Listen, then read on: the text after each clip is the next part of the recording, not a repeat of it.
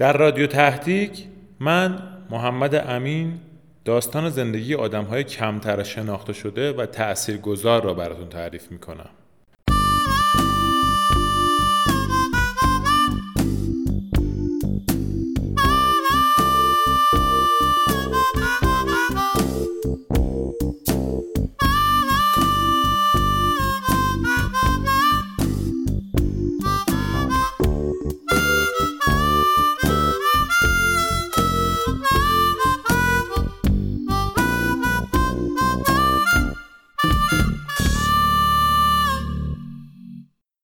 این پادکست در مورد یه آدم نابغه است.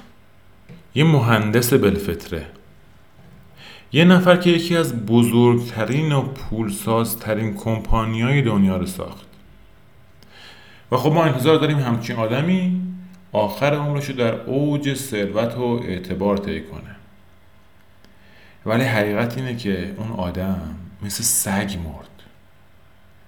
و وقتی من میگم مثل سگ مرد نمی‌خوام تحقیرش کنم بیچاره رو.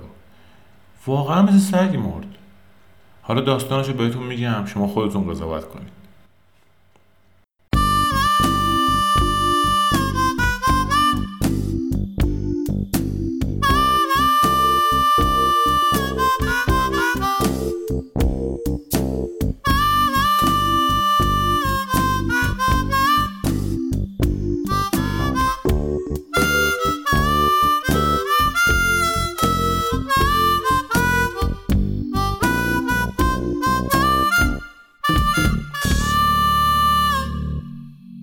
بعضی آدما ایدئالگرا به دنیا میان.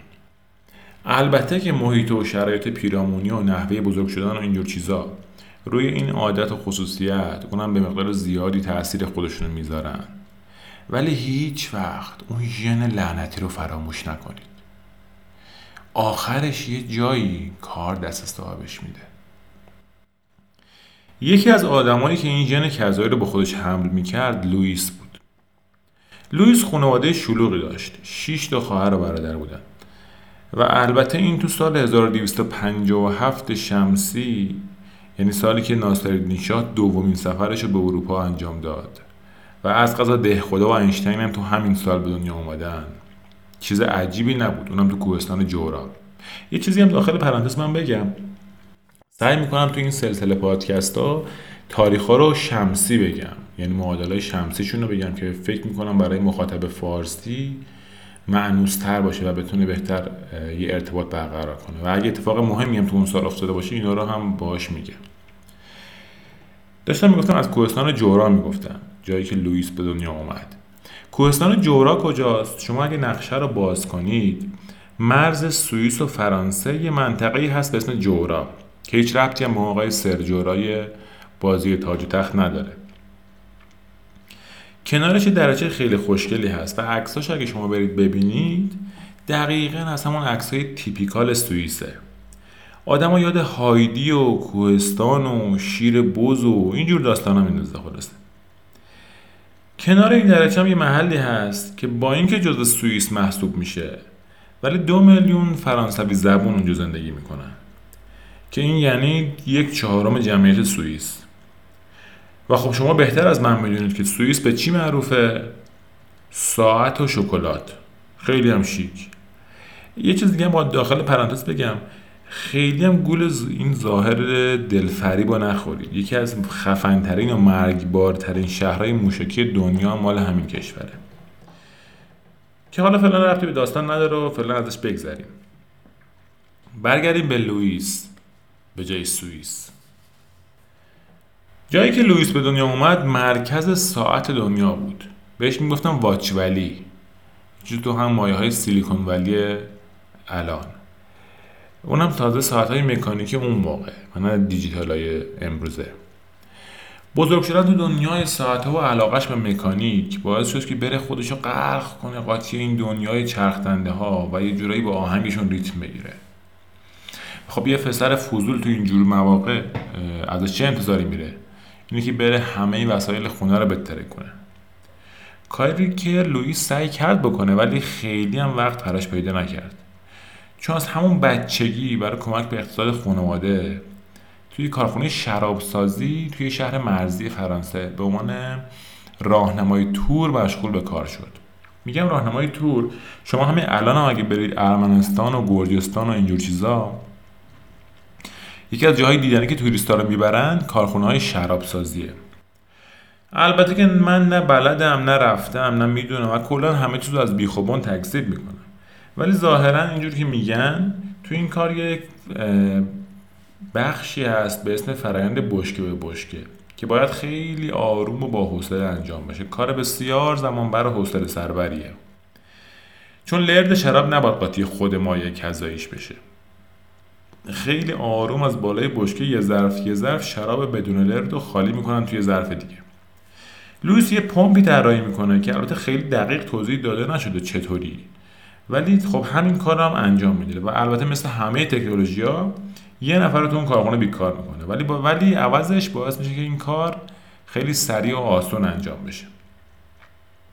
بعد از لوئیس برای ده ها سال از همون پمپ تو همون کارخونه استفاده می شده حتی وقتی لوئیس شورلت معروف شد و تونست کمپانی معروف اتومبیل سازیشو بسازه.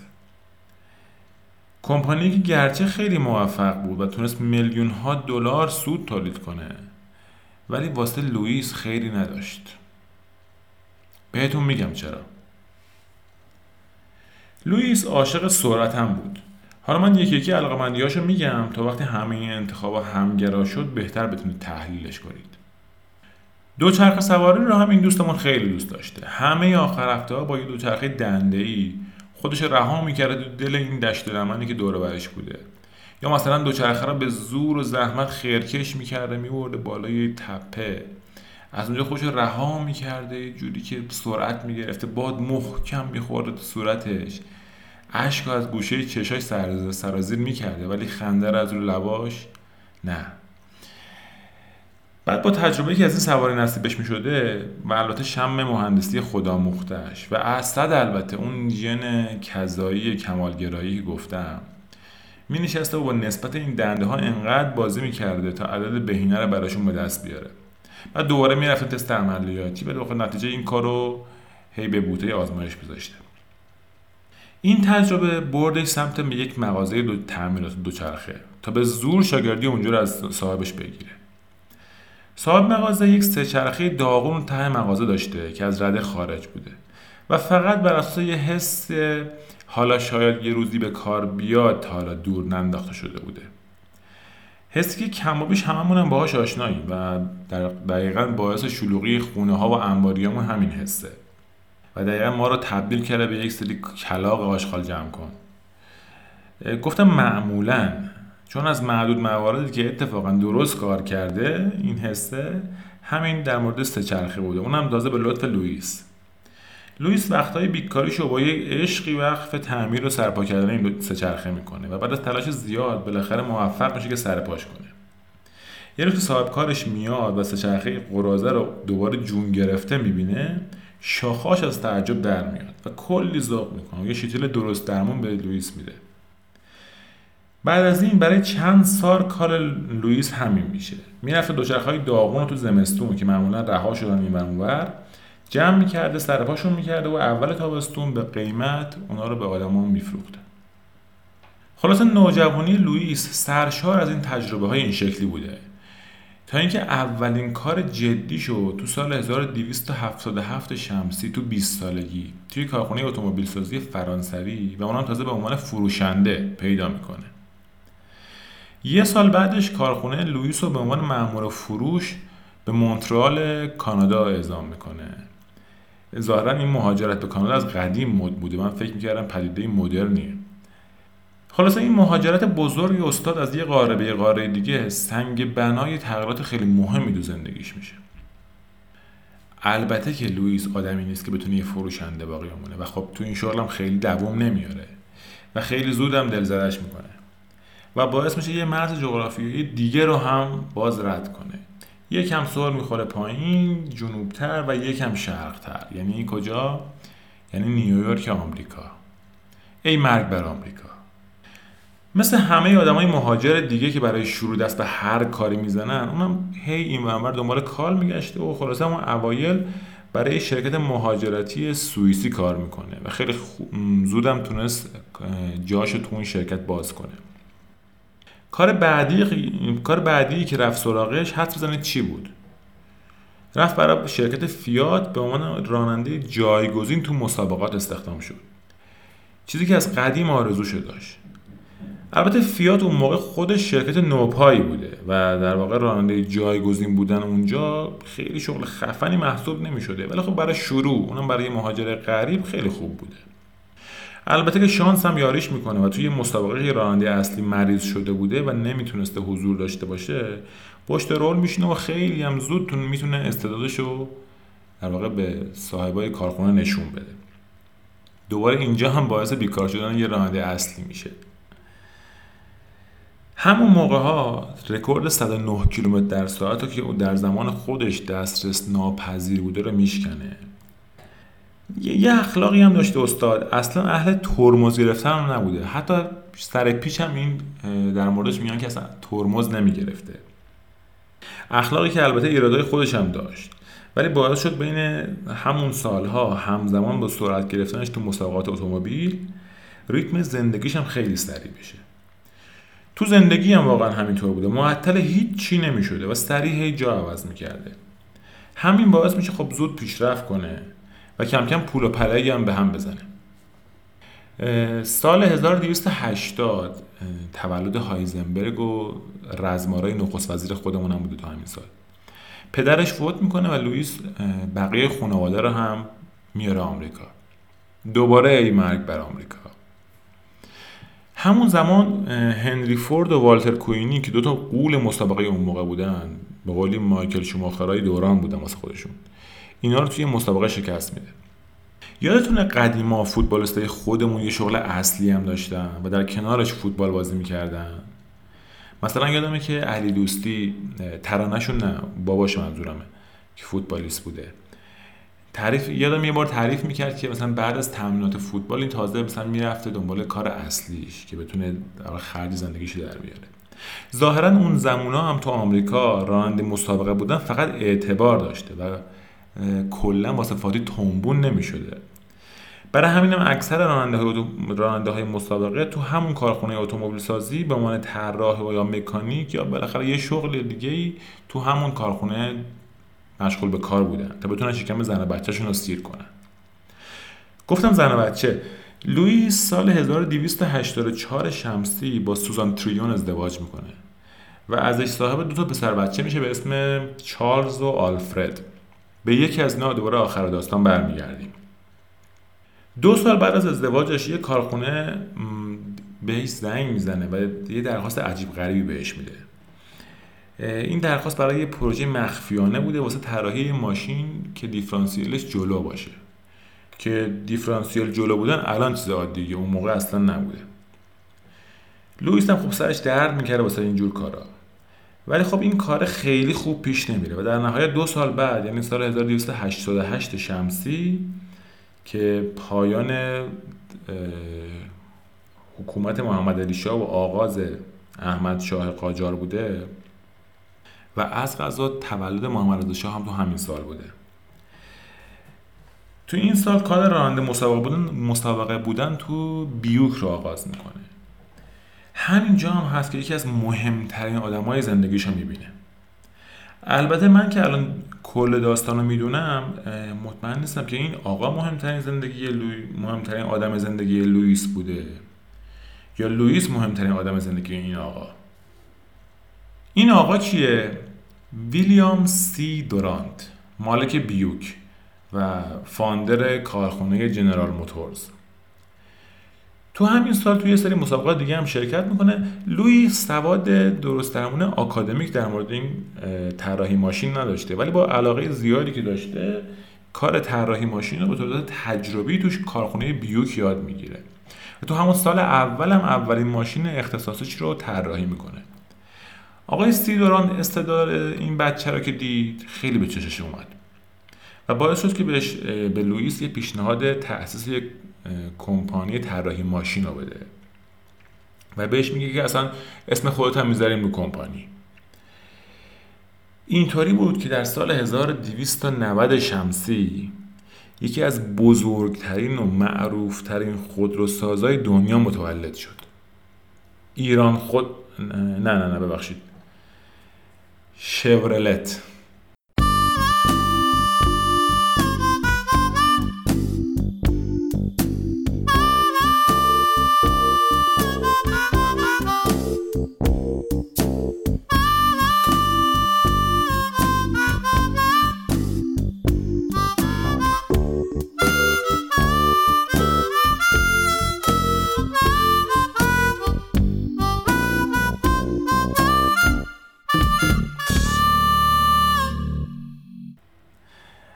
البته شورلت تلفظ ایرانیشه یا حتی شورلت هم گفته میشه.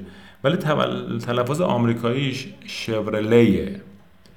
تلفظ فرانسویش هم احتمالا اون وسط های ری رو با یه قی تقریبا مخلوط کنید و بگیدی. من خودم دقیق نمی‌تونم بگم. یه چیزی تو مایه های مثلا شوغلی یا چیزی تو همین مایه ها چون اصطلاحات این اسم فرانسویه. گفتم کارخونه موفق شورلت بنیانگذاری شد. ولی خب این موفقیت همون اول که نسلی به کارخونه نشد. اولین اتومبیلی که این دو تا شریک تولید کردن یه ماشین بود با طرح فرانسوی تو دو نمونه کلاسیک و 6 سیلندر که 2999 تا ازش توی همون سال اول تولید شد. حالا چرا 3000 تا نشد دقیق نمی‌دونم. این آقای سیورانت یه کارخونه اتومبیل دیگه هم به اسم میسون داشته که دو سال بعدش اونو با شورلت ادغام می‌کنه. تو همون سال هم مدل معروف بیبی بی رو در چهار تا تایپ به بازار عرضه می‌کنن. یه روایتی خیلی معروفه اینه که طرح رنگآمیزی داخلی این خودرو از روی کاغذ دیواری هتلیه که این آقای ویلیام تو فرانسه توش اقامت داشته. لوئیس ولی آدمی نبود که سرش بتونه با یه کار سرگرم کنه. و به قولی حتی اینجا هم ترمز و فشار نمیده و مدام شلتاق می‌زنه.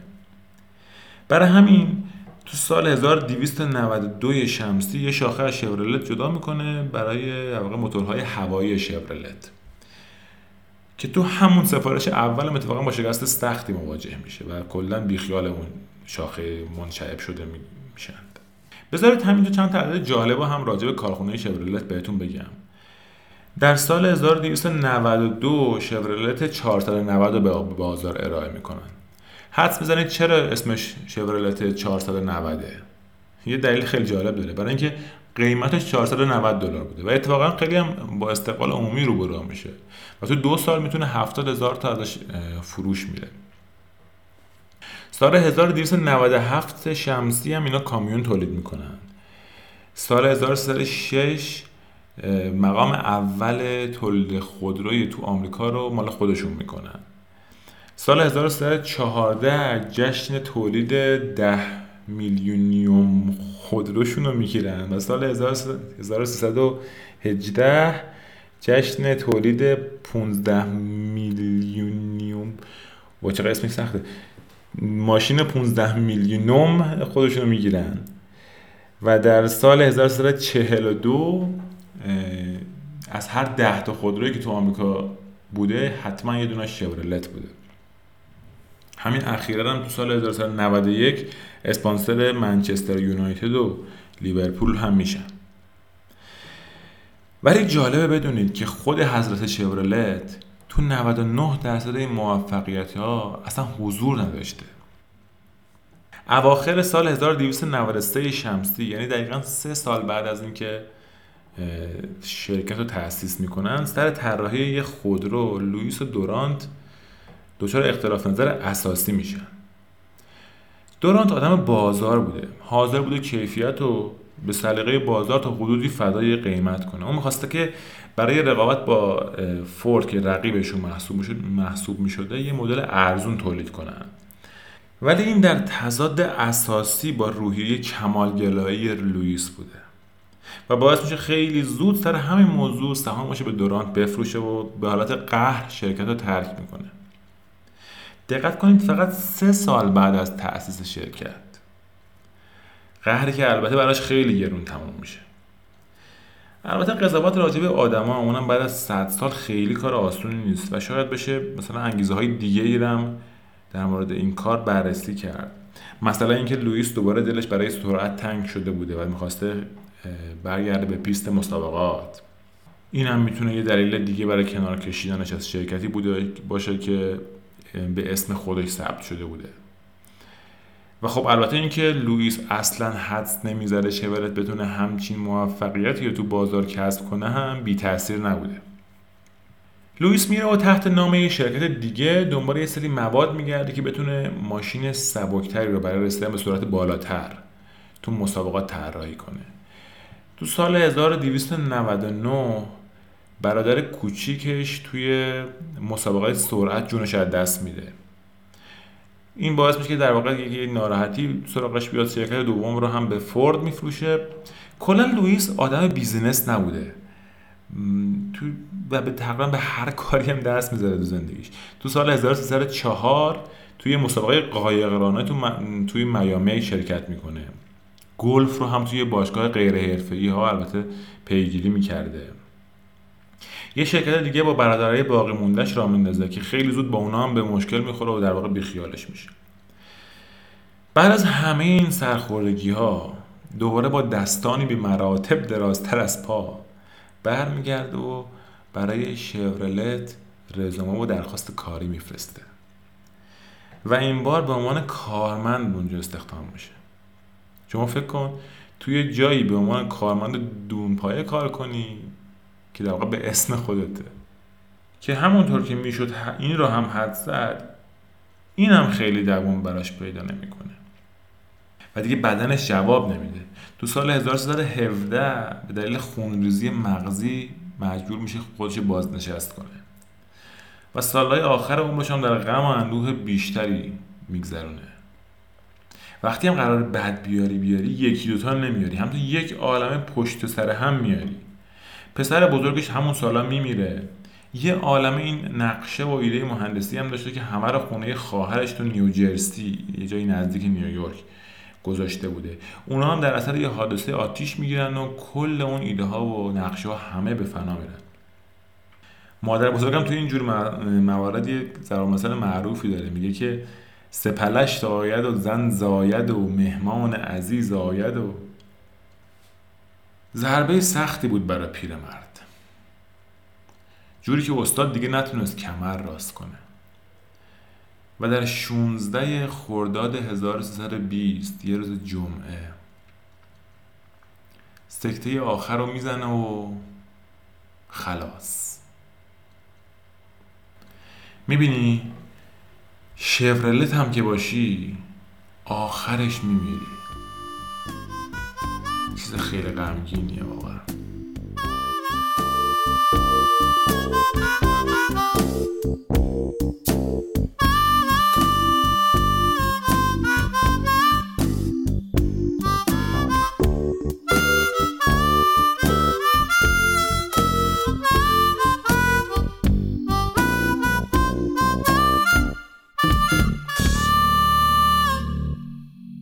هجده سال طول می‌کشه تا دنیا کمی به لوئیس اهمیت بده و حداقل در باشگاه مشهورا اسمش ثبت کنه. و برای خاموش کردن آتش عذاب وجدان خودش یه تندیسی هم می‌سازن می‌ذارن توی ایندیانا پلیس برای نمایش. ولی خب یه کار بیفایده ایه دیگه. حداقل برای خود لوئیس.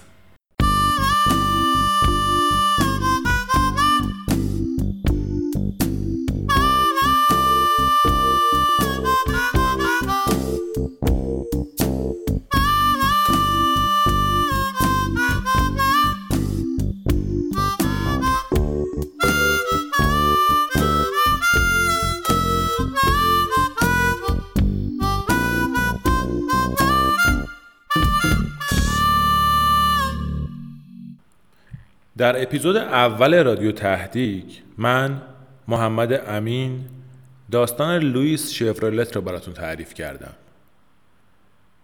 اگه از این داستان خوشتون اومد ما رو هم به بقیه دوستاتون معرفی کنید. ممنون.